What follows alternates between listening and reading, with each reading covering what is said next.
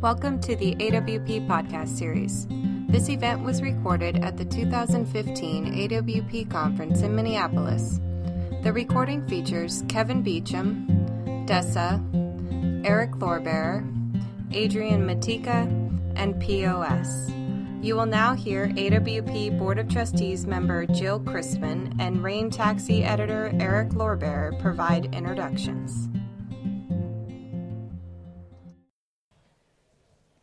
Hello, everybody. Can you hear me?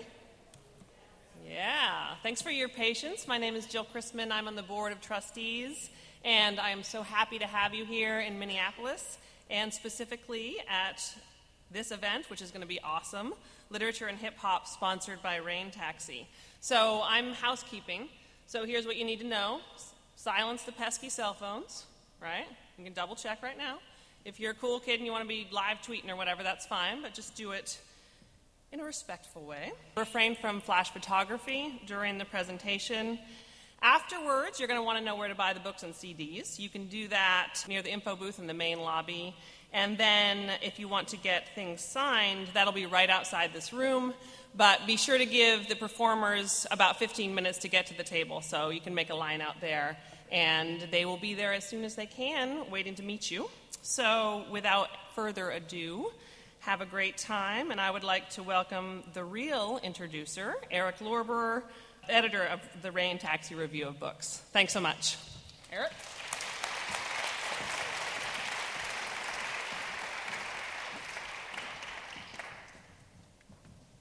Thank you all for coming. Nice to see a good crowd here. I'm Eric Lorberer from Rain Taxi. This is Scott Parker, a.k.a. The Synthesis. How come I don't have a rap name, Scott? Got to work on that. We're really delighted to be presenting this investigation today. I hope you caught that. This is not a panel. This is not a performance. This is something a little different, we hope. If you already know about Rain Taxi, I'm glad. Welcome back to AWP.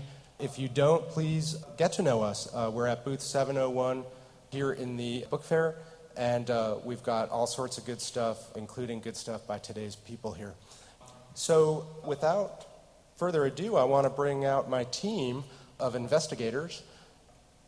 First up, an astonishing poet, author of Devil's Garden, Mixology, and The Big Smoke. He's won many awards. He deserves them all. Adrian Matejka.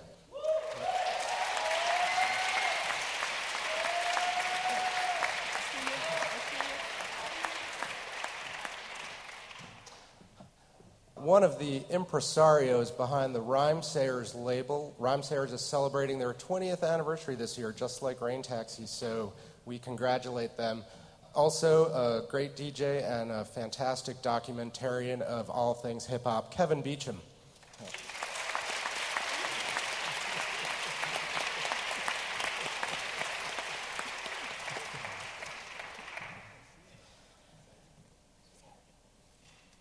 Writer and MC, she is, well, she's a Rain Taxi author, for one thing. I'm awfully proud of that. Her chapbook is A Pound of Steam.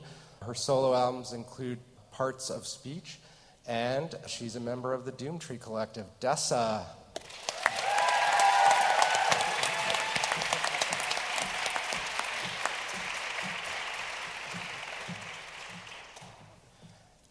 And one of the most titanic talents in hip-hop, POS.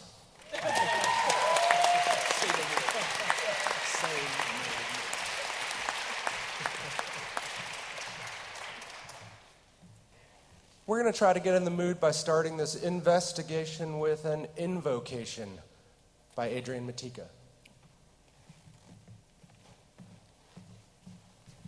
Peace, everybody. Can you hear me? Because I can hear me.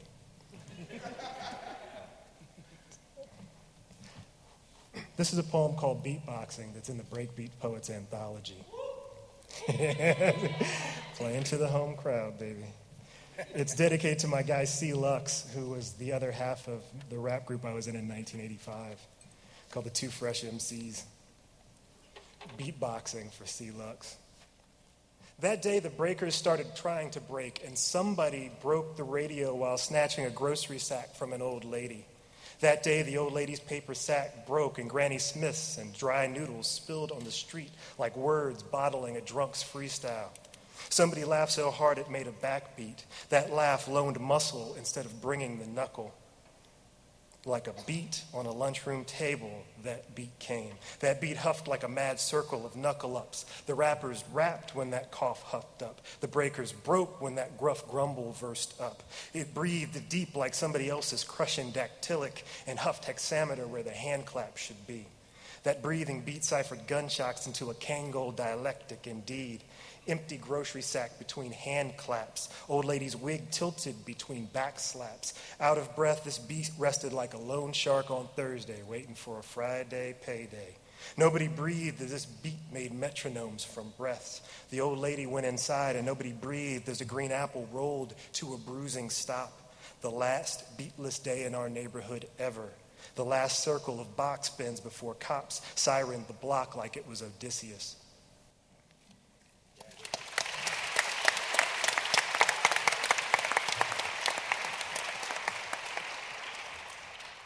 All right, thank you, Adrian. We're going to come back to some of those huff hexameters a little bit later. I want to start off with a question for Kevin. You know, as part of the Minneapolis scene here, I'm one of the people who knows about and is getting super excited about a book you're working on, Microphone Mathematics, which is going to be really awesome. So I, as far as I know, there's no one who knows more about this shit than you do. Tell us about the roots of hip-hop lyricism. Lyricism?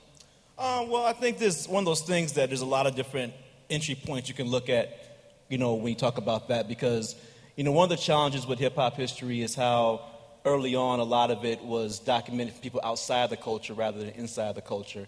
And so a lot of things that got popularized and became the story were not necessarily the things that were meant to be the story. And so, like, it's been years and years of kind of going back and, like, people on the inside who were the pioneers and true creators kind of rewriting that story to kind of tell it from their side.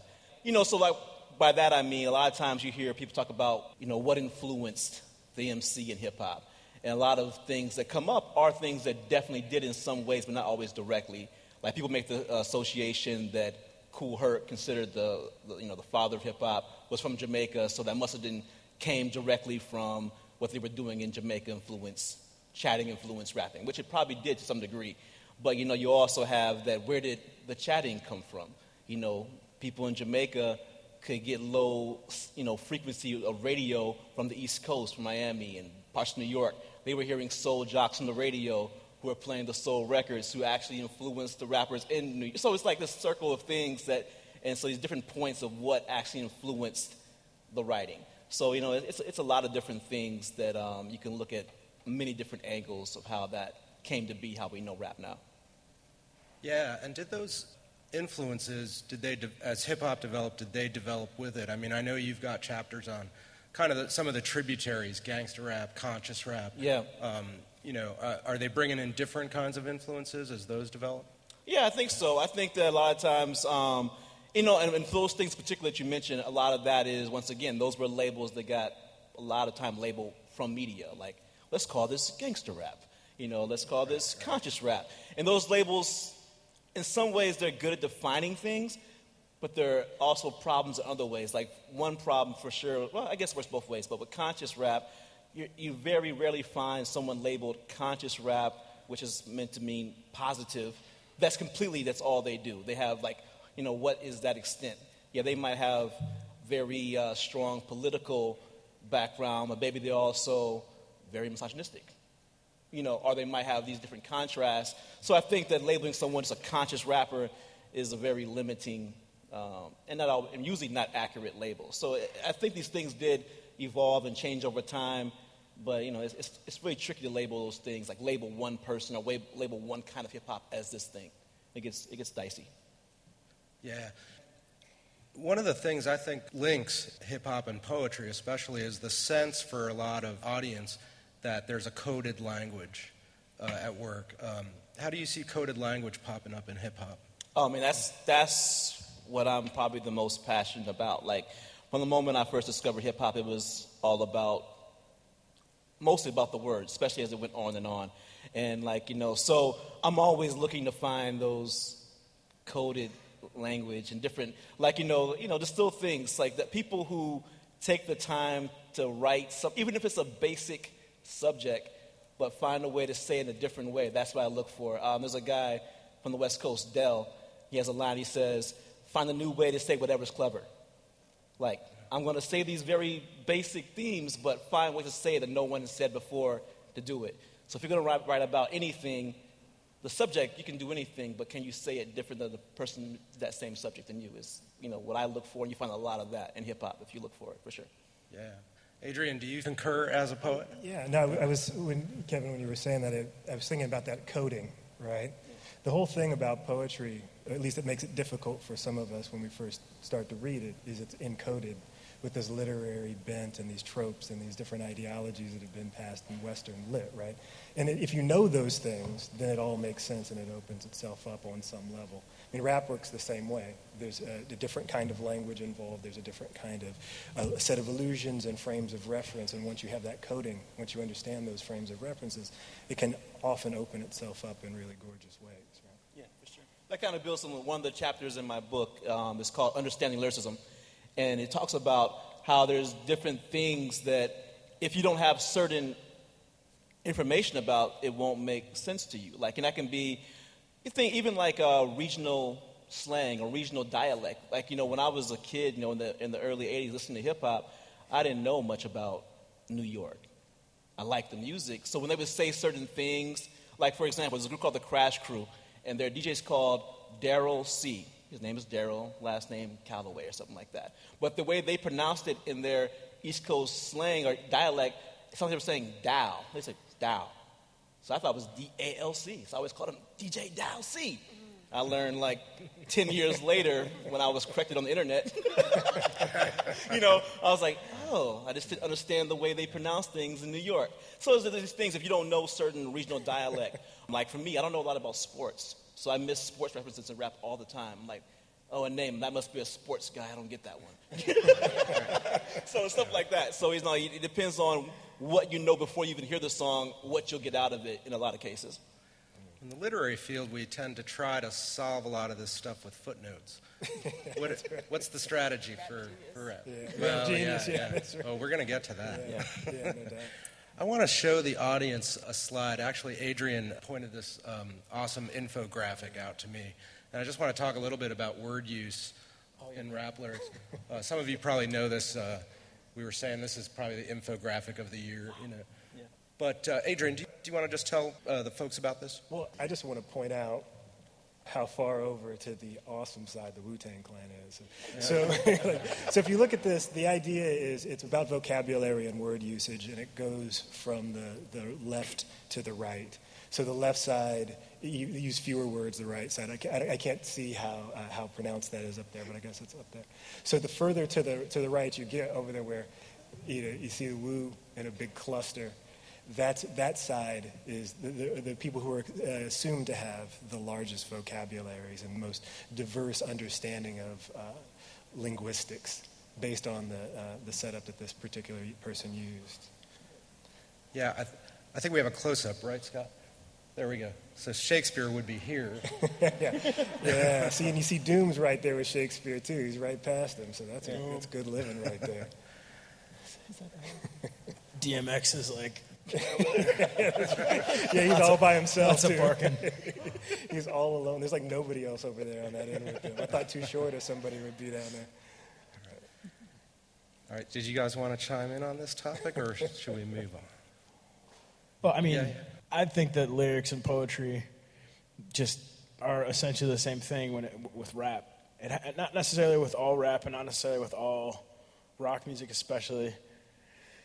But good stuff to me is, like you were saying, you find a way to say something relatable, but say it in a way that nobody else has said it before, you know. And that was the first thing that was cool about poetry. That was the first thing, to me anyway, that was the first thing that was cool about rap. And that's still what's good in good fiction to me, is like, you know, having somebody explain something as simple as somebody, that was a lot of S's, sorry, getting up and leaving a room, but saying it in a million different beautiful or horrible or mean or happy or whatever ways. That's That's the cool part about writing. My high school years were not very cokey, and I remember. What? Just wait for it. And I was reading some rap lyrics without the accompanying audio. My mom was a Shakespearean scholar, so I spent like my teenage years like high on marijuana and like reading Othello like dramatically by myself in the basement. And I saw this lyric, and I was like, "What's a brick of ye?" It's a fucking brick of yay. But in my universe, my frame of reference was way more Shakespearean than it was cocaine-y. And yeah, so different references, different strokes. Well, your home training may have you a leg up on the other folks, but we're gonna play a little game. We sort of thought we'd do part talk show, part game show. Hope that's okay. We combed through some of our favorite poems, favorite lyrics, favorite rap songs, and pulled some verses and took off the names. So we thought we'd just do a couple of rounds here and see if we can just take a guess. So Scott's going to cue them up and read them, and Steph, you're up first. Okay. Oh no! That's never going to work. That's dumb. I start to think, and then I sink into the paper like I was ink. It sounds like some classic rap right there. Is that some Rakim, probably? If I was going to get that wrong, Kevin Beacham would be mad at me. I was just going to leave the panel. I'm out. Storm out. We don't have sound effects, but he's got it right. Yeah. Good. Yeah. All right. Do it up. Next one. Are we going to say who it was? He said Rakim. It's Rakim. Oh, yeah. Rakim. I know you got soul. It's a song. Yeah. So if we team up, all right, next one's for Death. Never met her before, but I think I like her like a metaphor. That's actually kind of clever. It is. It's a metaphor, which makes it even more exciting. Yeah. I'm going to say rap. Rap? Yeah, a song. Rap? Yeah, that's it. All right, 2 for 2. That's the answer. Why are you making that face, man? We're above and beyond. It's rap or poetry. Oh, yeah, I just thought, what rapper are we talking about here? Yeah. No, that... We're not... That would be hard, actually. But, yeah, Lupe Fiasco. Yeah, that's... next one. Oh, Kevin. Boy. Once the sun, a long blade, divided what was home from now.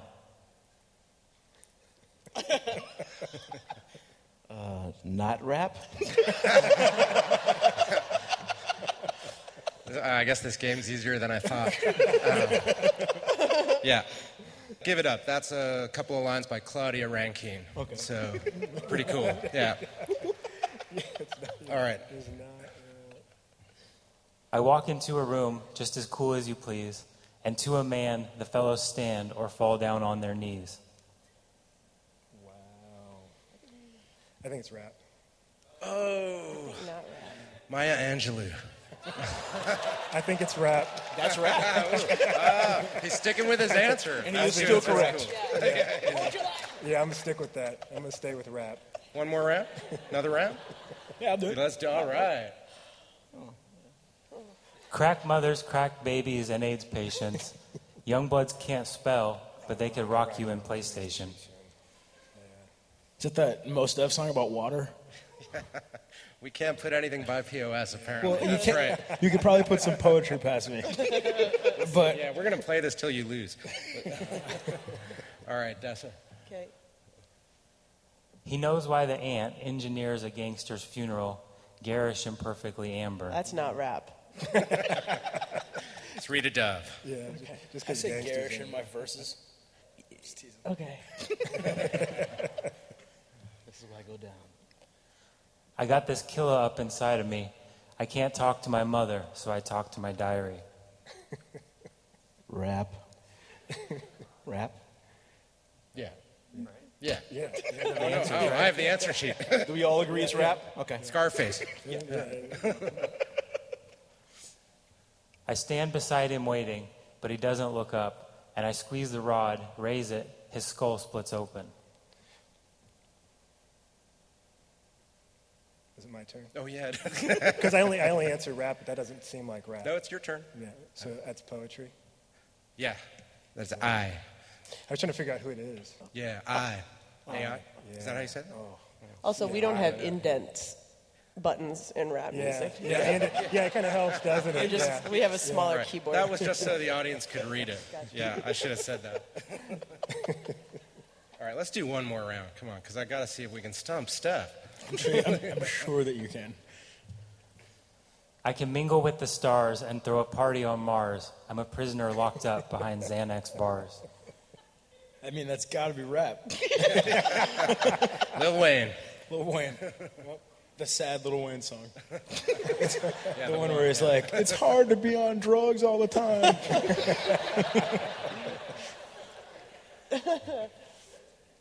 The rage I release on a page is like a demon unleashed in a cage. Rap. Eminem. Mm-hmm. You're quick. You just like, I made my decision. What you know about my ice flight. Wiggle till you figure Harajuku thoughts. Not rap. It's rap. Yeah, I know. We might have to go to the judges. But it's, I found it in a poem by Latasha and Nevada Diggs. So did but Nikki she does bite? Sample an awful lot. Oh, she quoted it? Yeah, we'll have our judges get back to you. I was thinking Nicki Minaj or wins the 20 for sure. All right, and one more for Adrian. Racism and greed keep the people in need from getting what's rightfully theirs, cheating, stealing, and double dealing as they exploit the people's fears. Gil Scott-Heron or something. Yeah. That sounds good. So I think that one could be either one. Is it Gil Scott? Sorry, I didn't. Is that Gil Scott-Heron? Is that who it is? Oh, am I supposed to say rap or poetry? Yeah. Like I'm like the dimmest bulb up here. I'm like, trying to figure out. Is it B? Is poetry? I mean, it's rap music, but it's poetry, right? Yeah. I actually think you're right. We threw that one in a ringer because it's by The Last Poets. So I guess that's what I was saying. Yeah, that's very true. See, so it sounded like I was fronting, but I wasn't. The Last Poets are like rappers that only rhyme when they want to. Yeah. Well, other poets do that too, right? Yeah. Okay. But not rappers. Oh, there you go. Except for, sorry. Whole other thanks for playing. I wasn't keeping score, so I think they all won. I think, I think we made it, so that's got to count for something. So the other thing we get into a lot in the poetry game is interpretation, exegesis. I like that. You like that? I like both pronunciations. Yeah. Well, it's funny because the site Genius, which was Rap Genius, was originally Rap Exegesis, but no one could pronounce it, so they changed it to Rap Genius. We've been talking a little bit about Rap Genius because there's some pretty hilarious comments about some of your tunes. We took some screenshots, and we're going to invite you to take the mic. You got a monitor there, and walk us through some of this stuff. Okay. Okay. So I was going through Rap Genius once just for fun, because I hadn't looked at it in forever, and I had never looked at my lyrics, so I was going through it. It's amazing how wrong some of the lyrics are, and it's really easy for me to just go there and be like, hey, these lyrics are wrong, I'm going to correct this stuff. But there's some really old songs on there where people have, they've pulled their own meaning into words, whether the words are written down wrong, they thought I said something entirely different, whatever they've made out of that, I can't do anything about it. I feel like, as an adult rapper, once you write a song and put it out, it's not yours, it's whatever. So, Who Really Listens, Precision with a Verse, Draws a Crowd, is the actual line that's really there. The comment says, a commentary on the fact that most people don't understand the meaning behind the words. They are only interested in the rhymes and whether or not it sounds good. That's not what I meant at all. That's cool and that's fine, but I was being way more just bragging, just straight up, just like, I am sharp on the page, and therefore people will come to my shows. I feel like people can can really make stuff work a lot cooler than I intended, is what I'm saying. What do we got next? Oh, yeah, this is a great example. But So Happy to Be Alive is a fragment of 4 bars. and they decided that they were just going to take this one, right?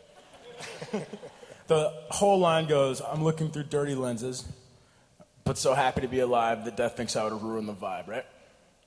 They say, oh, I have the screen right here. Here, POS rejoices in the tremendous happiness he feels simply by being alive.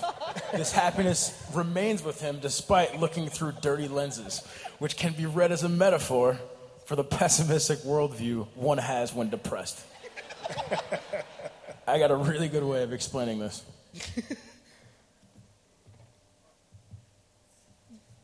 Can you see that these are gray and you can't see through them? That's all I meant, is I was actually looking out through my dirty glasses. And I am really happy to be alive. That's yeah. Can't choose to stop us. Bad news, maracas. Okay. Can't choose to stop us. We some bad news, maracas. Another rap brag. Pretty solid. There's no putting them down. They're going to keep going until death. I don't know where obviously that came from. I was thinking, like, if you watch, like, an old Gunsmoke type show and the bad guys show up on the scene, it's like... That's all I meant by that. Oh, no, this one. Okay. The only temper is cold probably because I only listened to everything that they told. We critical, kicking thermometers hot. This is a perfect example of somebody who has taken something that I said...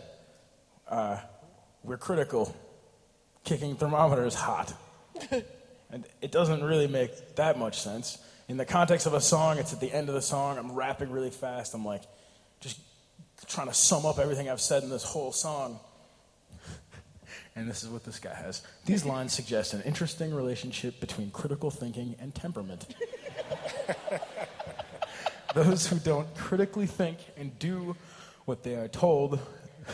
behave coldly or dispassionately, careless about what is happening in the world around them. Those who do not critically think got thermometers hot, which suggests that they're angry, agitated, or energetic. These lines echo the popular phrase, if you're not pissed off, you're not paying attention. I mean, I guess. That's... honestly, most of what he says in that paragraph is true. That's how I think about things, and that's cool. I don't pull that from that line at all. But again, I'm not going to fault somebody. That's what poetry is all about. There might be one more, right? Yeah. Yeah, this one was my favorite one I was going through. Him could be Malcolm X in the last line. Yeah. The line before this is looking out the window like Malcolm. There's like two photos of Malcolm X that people remember, right? One where he's like, and one where he's like, and he's like looking out the window and he's got a AK or whatever gun. Yeah. Just when they thought this culture was open, they go and doubt him. Again, it's just me being a rapper talking about me. But since the line before it was about Malcolm X, somebody was like, well, him could be Malcolm X from the last line. With that interpretation, it's a comment on continuing racism in our culture and the lack of respect frequently shown to Malcolm X as opposed to MLK, which is a great song all by itself, and somebody should tackle that shit, but that is not what I'm doing at all. I was making reference to Malcolm X, just in the, I don't know the right word to use to explain it, but just giving you the imagery of, you know how that guy, that revolutionary, was standing at the window with his gun? That's how I'm feeling right now. And then I moved on to the next line. This is somebody else's interpretation of the next line, and it's truly better than the one I wrote. Oh, cool. Wagging on them. A reference to the WAG movement in the Minneapolis underground rap scene. You guys ever heard of that? Yes. All right, then. That's... yeah, but you live here. Yeah, that's exactly what I mean. I just included it because I like this picture a lot and this little kid holding the WAG sign.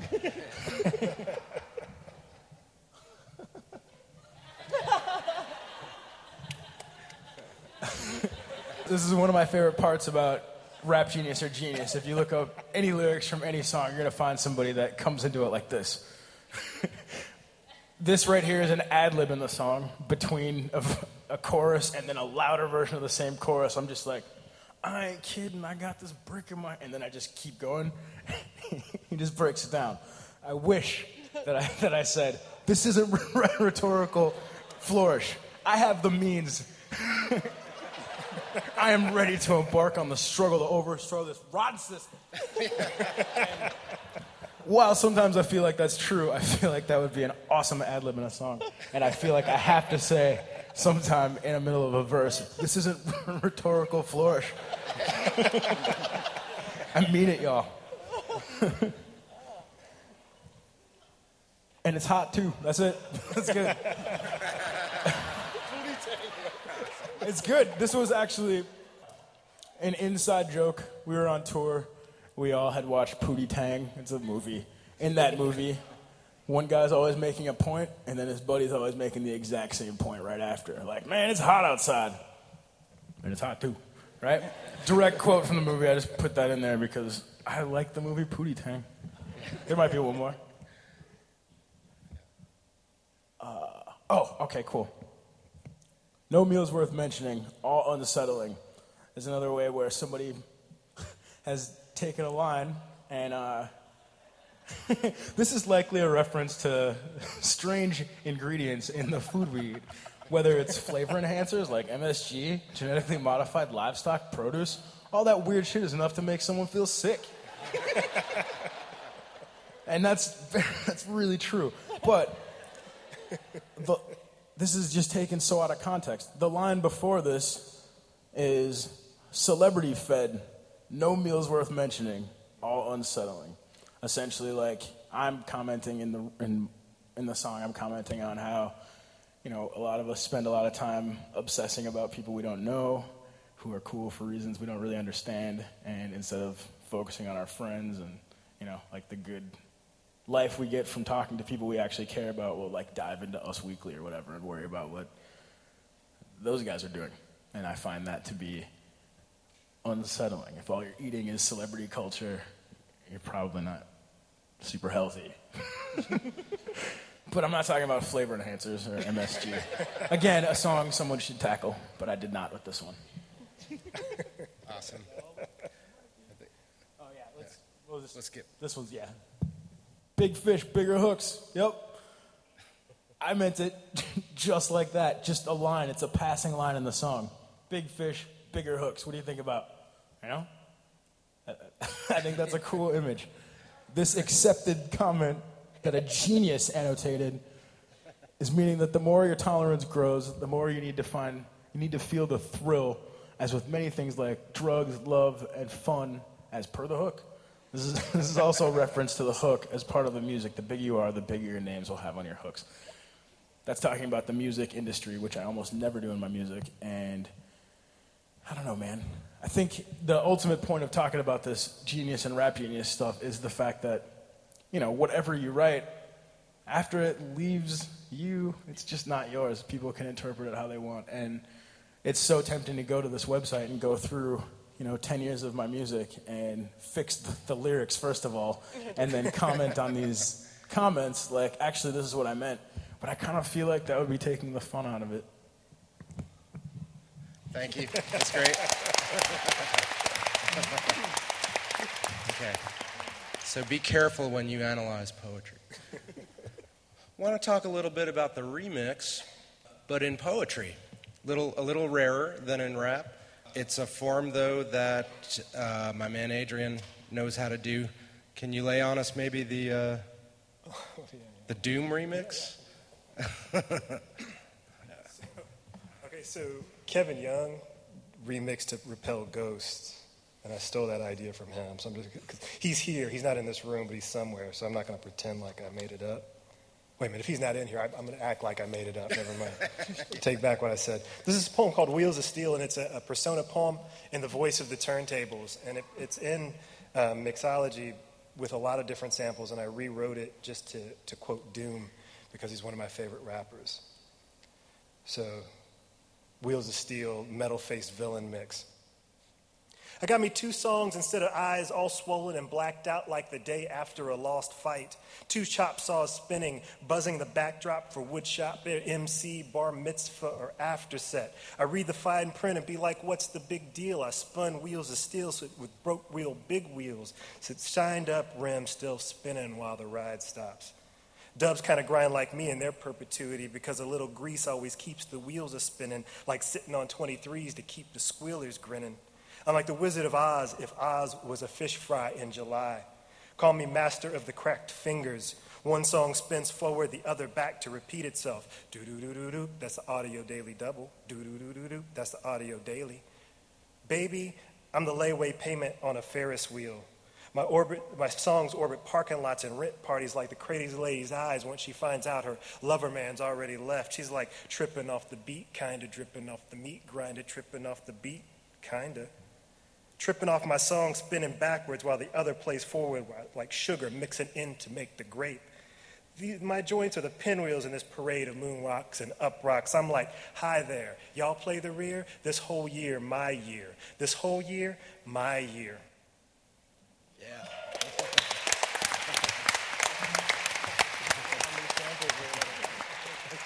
I just realized I didn't say how many, like that whole thing, like half of it's samples. I should have probably mentioned that. Yeah. Well, that's, I mean, and you already talked about, chiming in on Kevin Young's concept there. But maybe in a way, well, first of all, because I'm also a fan of MF Doom, yeah. What draws you to his stuff and how did you, choose what to integrate into that poem that you already had written? Well, it's not exciting to talk about the integration of it because I just was looking for things that would fit the narrative that was already there. But, I mean, Doom, I think, is fascinating because all MCs have persona, right? Like, they all have these on-stage personas. Names change, the whole thing. But Doom's got, like, 8 of them. So he continually is playing with this idea of persona and this idea of the different versions of ourselves. I know Eminem did the same thing through with Slim Shady and Marshall Mathers and everyone. But there's Doom. There's Victor Vaughn, who's Doom before that. Then there's King Ghidorah, the intergalactic space monster who comes to destroy rap music, and then. There's somebody else too. I'm missing another one. But anyway, there are all these different ones, and that really interests me in the way that you can change your point of view by changing the persona that's looking at it, right? Right. It also kind of seems to connect to the very fact. I mean, we have two people here who are self-named. Mm-hmm. It's a little more common in the rap world than in the poetry world, but it has obviously a historical roots. I mean. Mm-hmm. Do you want to talk? Do you have a? What's your self name? Do you have one? No. Yeah. No, there's the tough guy that we are going to read this poem. That guy's name's Stan. No, I'm kidding. Now, I think about persona as a creative mechanism. Feels to me like Doom did the same thing. I mean, he went far out, though. He's got this guy, MF Doom, if you all don't know him, has a mask, a Dr. Doom mask that he wears. He never shows his face. So he sort of embodies the idea of persona like a character in a movie. And so that, to me, like to go to that extreme to find the new kind of language, to find a new point of view and a perspective is what I value in it so much. He's one of my favorites, too, for all kinds of reasons. Lyrically, there aren't too many rappers that I can listen to that don't have choruses in their songs, but still have, like, ultimate replay value because every other thing he says is amazing. Yeah. It's just me commenting on him and, putting all the things that, deciding that you're going to be a supervillain, putting all the things. Okay, some context. MF Doom is a dude who had a rap career and then it stopped. And then years and years later, he showed up as like an old dude in the game with a mask on acting like a villain, like a supervillain. And then he talks about how he hates playing shows, talks about how he hates rap, hates rappers, just trying to get some money, all this stuff. And then he puts that into practice in real life. Like, I hate playing shows. How can I get paid for this show without playing a show? I will stage a fight between me and my hype man after we get paid, and we'll play like half a song, and then we'll just like dip out the front because we're in a fist fight. So everybody's pissed because he didn't play the show that he said he was going to play. But in his songs, he's like, I'm not going to play that show. I don't like playing shows, you know? And then anybody that, like, goes for it, they're like, this guy's hot, he's really good. Just haven't been listening to the lyrics. He's not, he's just the embodiment of somebody who decided he was going to be this dude and then is that dude, you know? Yeah. The other thing I wanted to, especially in terms of what you're talking about, is the whole embrace of comic book culture, which... much like hip-hop, has been growing in literary respectability, you know. So, I mean, Kevin, you might have some insight into that. Yeah, I remember, like, years ago, I used to do a radio show in Chicago that was, like, sort of an educational hip-hop show where I would examine different things. And me being a comic book nerd, I guess you would say, I noticed that happening a lot in the 90s. So I did a whole radio show. I did research and trying to find every quote I could in the rap song about a comic book and made a whole, like... I have this massive spreadsheet that has every comic quote that you can think of on a rap song. And, so it was like a thing. And I think even a lot of times there were songs people didn't even realize were, like, there's a song by Organized Confusion. It's called Releasing Hypnotical Gases. And, you know, one verse, Pharoah Monch is rapping about, like, all these metaphors about the war in Iran at the time. But then there's a verse by Prince Po where he's kind of framing it in the same way, but every other line is an obscure comic book character reference. And I don't think people hardly ever caught it that he's talking about, because he's using the characters' real names, not their comic book names. And he's doing all these references, and it's like the whole verse is all about these different things. And sometimes the characters too, but it's just like he was finding different ways to do it. And I noticed, like, the early references to comic books in hip-hop were mostly DC references, and that was because of the popularity of the TV shows and movies, not the comic books themselves. They were like Superman and Batman because of the TV show and the Superman movie and the Super Friends cartoon. Marvel came a little later and got popular, like, in the 90s, and that, like, took over. And then, like, you find, like, all these great references. And those are my favorite ones. Like, people, like, can talk about certain superheroes or villains' powers. They use it to a metaphor to their lyric. Yeah, so it's some cool stuff. It fits, yeah. Just getting back to why I was dying to hear Adrian's remix, because something I think that you really do in that poem and in mixology in general is really honoring the lyricism, you know, and to the point of, like, really, you know, citing it. Another thing that hip-hop does really well, I think, is the lyric video, which I see as really a tribute to the actual words. So I wanted to show you all one of my favorite lyric videos. Well, a video of one of my favorite lyrics, let's put it that way. Can we cue that up? And it's by someone on the stage.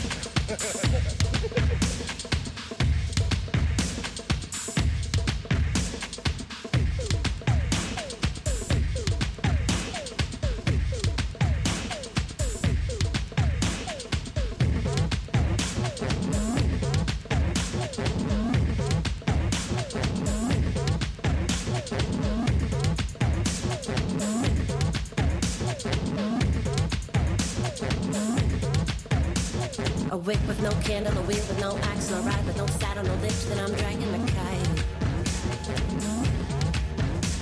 A blade with no handle, a brick for your window, a bomb, but I'm single, a dime, and I'm the same on both sides. You're a stone cold killer, you say, but you're looking like a part-time criminal, wave the charade, man, you lay it on thick, it's a dive bar, save the game. You drink and you sip. Easy to please, but hard to impress. I'm in a mood, new shoes and a bulletproof dress. Sugar on the rim and a shot on the scowl. Man, it's murder in the morning, but it's good for morale. Can you more to more? Looks like you're ripping with both hands. Get the spirit level of the skeleton won't stand. Fuck the plan, man. I'm trying to call an audible. Probable lost cause, but I gotta think for long shots. Yes, naysayers got the wrong job. Best bet when you think they got the wrong odds. And I've done some living in a glass house. I know through the motherfucking walls off.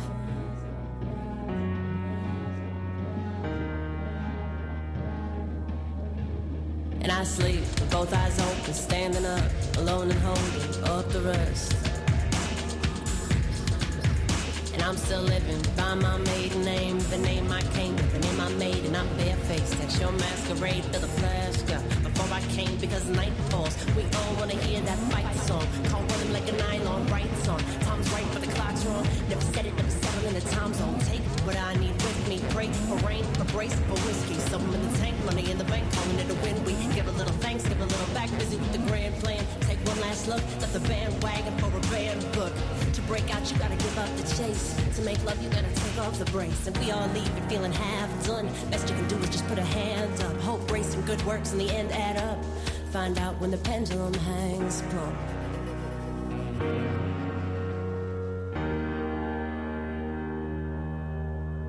And I see both eyes open, standing up, lone hump off the rest.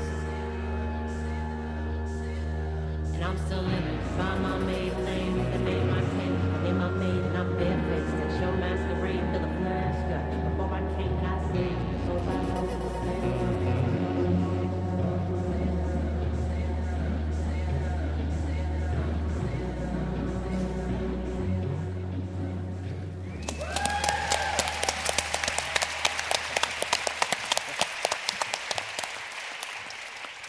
So, first of all, amazing lyric, right? One of your most, I would say, impressionistic. I mean, so many of your songs are more story-based, and this one definitely is persona-based. I mean, there's a real character there. But how did you develop this lyric? I first got the beat from one of the Doomtree producers, and I liked it a lot. And I was like, this does not sound like a beat that I would ever rap on. I do a lot of stuff that's more like organic sounding, you know, with strings and pianos and stuff. I was like, I want to do this one. This is like a little, like the sounds themselves are a little dancier, even if it's not like a dance track, you know, they're really synthy. And it felt kind of dystopian, so I knew I wanted to like operate in that universe. And then I was sort of thinking about the Beatles song, what's the name of it? It's off the White Album, but it's like, told him he's got the water. Help. I don't listen to the Beatles. What is it? You don't listen to the Beatles? Is that what you just said? Head down to his knees. Got to be something, something. You can feel his disease. Come together with me. Yeah. Come together. And that lyric makes almost no sense at all. Right. But it's like a really strong set of impressions. And so I wanted to try to do something like that. And then I borrow a lot from conversations, like, or little bits of overheard speech, you know? So my dad, when he was building stuff in the garage, you know, when he got the engine working, he'd say, well, it's running like a nylon. And it felt hokey then, but I liked the pun, you know? So I was like, okay, I took that. And then in a breakup once, some dude was like, we might not be lifelong lovers, but we can be part-time criminals. And I was like, awesome. What are you talking about? That's awesome. And so I took that. Still breaking up with you, but I'm stealing that. Yeah. So we're not dating, or we are dating. We're not dating. We're not. But I'm going to write that in a song. Yeah, so like a lot of little pieces that felt like, even if there wasn't a narrative to be built, they were all sort of like little mirror fragments that faced in the same general direction. You know? Yeah. And I know the answer, but I kind of want to point out, you know, that the title, Warsaw, never appears in the piece. So you want to tell folks why it's called Warsaw? I was emailing yesterday with the engineer and producer with whom Doomtree works most regularly, and his name is Joe Mabbitt, and he works at a spot called The Hideaway. So I had recorded that song with him, and we were trying to figure out what the title should be. I had a couple of ideas, Joe had some ideas, and Laserbeak, our cohort in Doomtree, who executive produced that record, had some ideas. And the two ideas that came from Joe made no blessed sense to me, because he was like, what about Warsaw? And I was like, why the hell would I name this song Warsaw? And because right before the instrumental break in the middle, I say, I've done some living in the glass house. I know through the motherfucker walls, Warsaw was what he'd heard instead of walls off. And I was like, that's not a cool line at all. First of all, should I re-record it? And then Laserbeak's suggestion was, you should call it bare-face. Bare-face? What the hell are you talking about? Because I say bare-faced at your masquerade, and he thought I meant like I have the face of a bear. He's always jumping right to animals. Why does he always think that stuff? He always jumps to animals. I know.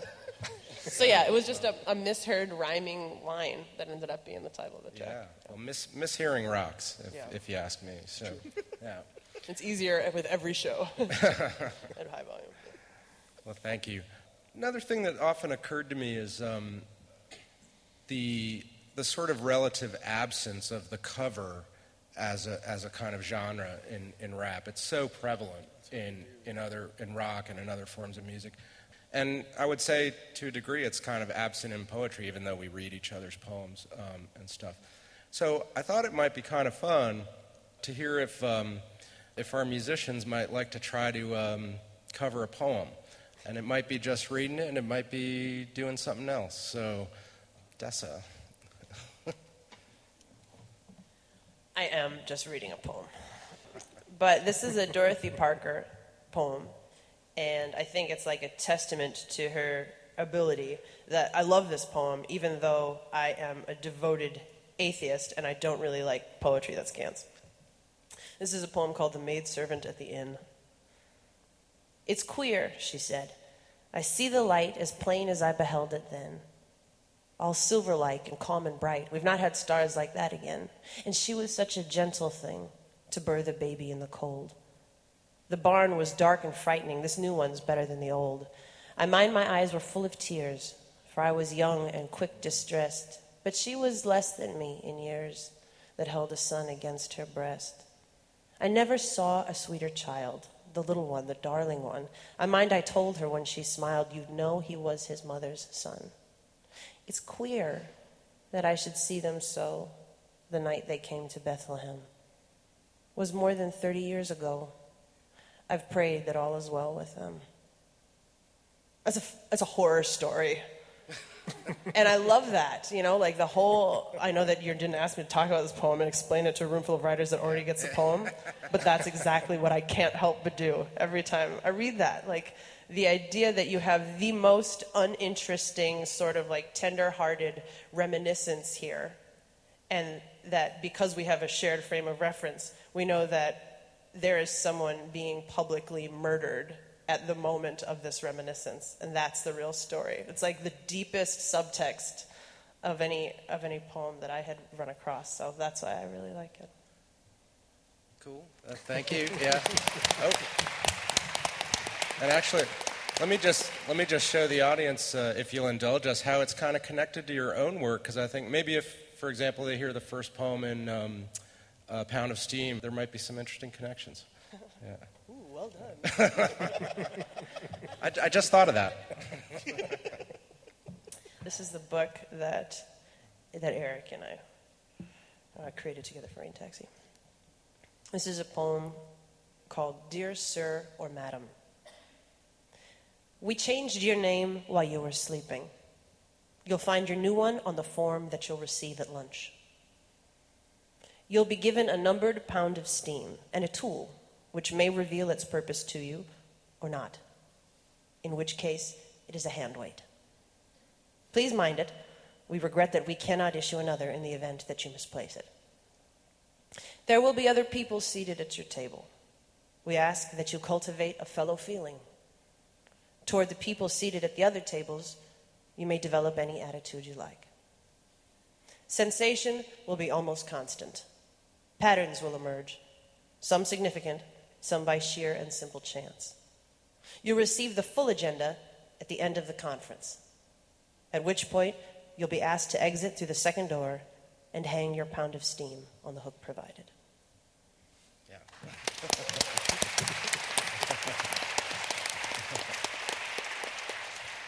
Thank you. Yeah, I hear the connections, right? And Dorothy Parker, I think, like, I wouldn't have guessed, you really? Know? But tell us why you turned to her, maybe. I mean, I guess, you know, some fascinations that you get when you're an adolescent, you kind of grow out of, and then some of them hang on, you know. I think she's I get, like, why young women and young writers are attracted to, like, a Plath and a Parker, you know. But, yeah, I mean, even just at 15, you know, reading about this world that she inhabited, which was totally run by dudes, and she dated a bunch of them, and managed to get her stuff published in the coolest literary circles, and she was brash and brazen and like, I like martinis, 2 at the most, 3 and I'm under the table, 4 and I'm under the host. I mean, there's a lot of reasons, you know, at 18 you're like, oh my God, she's so cool. And then later probably the pages that I would have dog-eared in her collections at 14 are probably not the poems that I would dog-ear now, but I think she's got like the book The Giving Tree is interesting to children for different reasons than it's interesting for adults, right? Mm-hmm. Because children, I think, like the watching the pattern of subtraction on each page. Ooh, what is the tree gonna lose now, right? And adults, of course, are reading the story of self-annihilation that is their life to their child, for which they are self-annihilating. You know, I haven't slept in 4 years, and this is me, you know, cutting myself away so that you will fall asleep. And I think with Dorothy Parker, like, the reason that you might be drawn in is for the wit and the sweet stuff. And the reason that she would stay is, like, she really does demonstrate, particularly, like, in The Maidservant at the end, I think there's a legitimate mastery of craft there. So for me, she's been somebody who I've grown with and into, I think. Yeah, thank you. Great answer. So POS, some of you might know, has a side project called The Four Fists. And if there are any F. Scott Fitzgerald fans in the audience, they might recognize that title. I thought you might want to talk about that, and I'm betting you maybe covered some Fitzgerald. I did. Yeah, he's one of my favorites because he makes it so, you know, you have language to explain why you fall in love with, like, every single girl that walks by, because he makes it beautiful and exciting and important to think about all of the beautiful things about every little situation.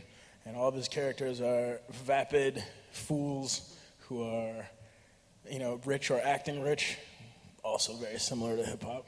And he's good. He's good at, like, decorative scenes. I love his short stories the most. I didn't like The Great Gatsby until somebody was like, read it again and imagine that Gatsby's black. And no joke, it made it a way better story, way more captivating, and you actually feel for him instead of making, you know, like, getting the vibe that he's just some creep, you know. And then I could mob through any of his short story books and tell you beautiful lines here and there all over the place. His poetry is not my favorite though, but you suggested a poem, and I read it like 6 times, and then I was like, well, if I move these commas around.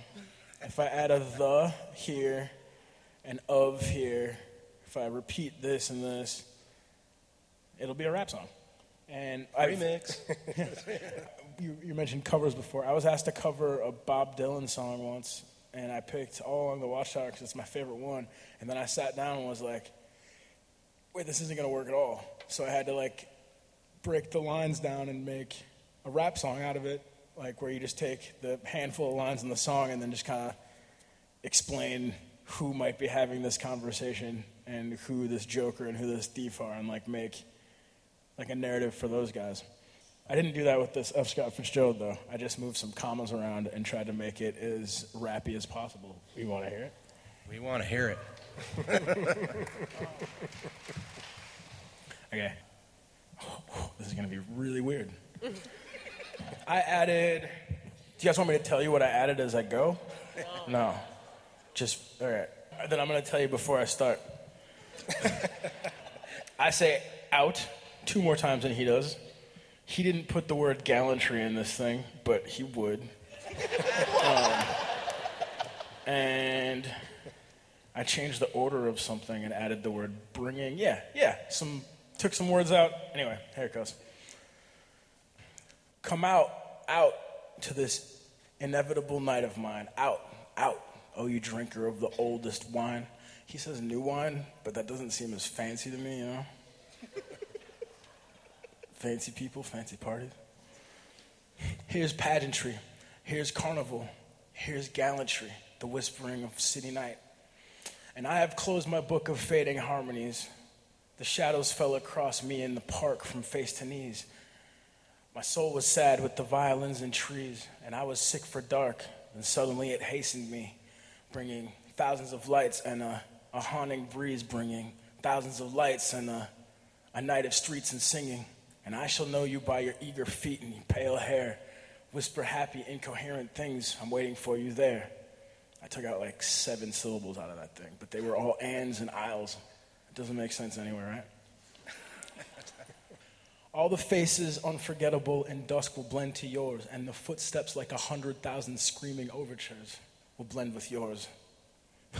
And there will be more drunkenness than wine in the softness of your eyes as they lay their gaze on mine. Faint violins where lovely ladies dine, the brushing off of skirts, the voice of the night, the lure of friendly eyes, and there, We'll drift like the summer air. Sounds upon the summer air floating up and out of here. All right, that last line, that was mine. And the floats in the summer air part, that was only once. And then, yeah, just you rearrange any of this stuff and it can be rapped probably. Yeah.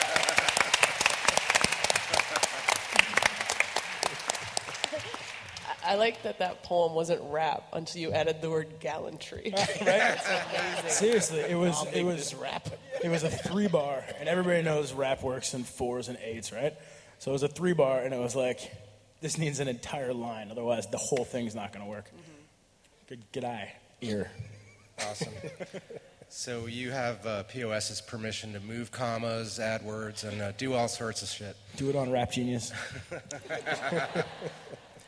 Well, we are almost at the time of this investigation. We know we haven't, created any hard and fast answers, but we do hope we've explored some of the fibers and tendrils that connect literature and hip-hop. To close us out, though, it just seems crazy that we have 2 members of Doomtree and 2 mics. I feel like we should hear a little spit of Pella. Yeah, let's do it. We got way more than 2 mics. You guys can rap too, right? Hey, Steph. Which we didn't talk about whether or not we didn't talk about what we were going to do, but we know that there's no beats. I know, but are we going to do the chorus? You can do whatever you want. Yeah, let's do that. Well, you got to start it then. I got to sing it? Yeah, but after I'm done, not yet. Oh, okay, go. Leave when the snow melts. On the first clear night, river runs deep, walk against it, walk to the Southern Cross Peaks on the west edge of the Brown Lake, at the dredged end, ruts in the mud, then gravel in a paved one. Left at the Yamaco, right at the station. First train. Wait. Take the second, headed east, window seat. Pretty girl with the gold teeth has a hotel key with your name on it. Stay on it till the train hits the border in the morning, then duck the conductor, leave through the back door. Wait for my sign on the platform. Smoke on the skyline. Welcome to Delphi. They'll come with questions. Answer what you can. Everybody knows the new oracle's at hand. Whoa, there probably ain't another way. And I walk so amazed and float through every day, hoping I don't float away, that I don't float away. Cold world, no blanket. Dark nights, no Batman. What up? I keep a nail in my hands and a hammer on the nightstand. Locked in, no B plan. Keep the mouth shut, let them stay lost. Radio up, radio off. Either no guts or it's so what. Rather read up than trust my neck to the blood suck. Full moon, handful of silver bullets. It's high noon all day with these assholes. How soon is too soon to pull it when I doubt they count their paces at all? So high but took a bullet in the wax wing. So fly but didn't get the chance to melt. So tight how when he came down didn't even look scared. Just eased on back into the velvet. There probably ain't another way, but I walk so amazed, float through every day, hoping I don't float away, that I don't float away.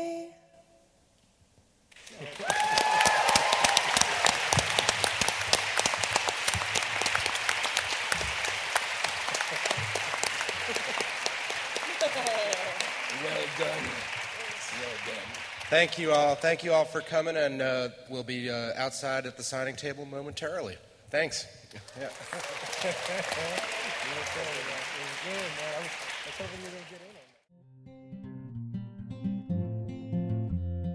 Thank you for tuning in to the AWP podcast series. For other podcasts, please visit our website at www.awpwriter.org.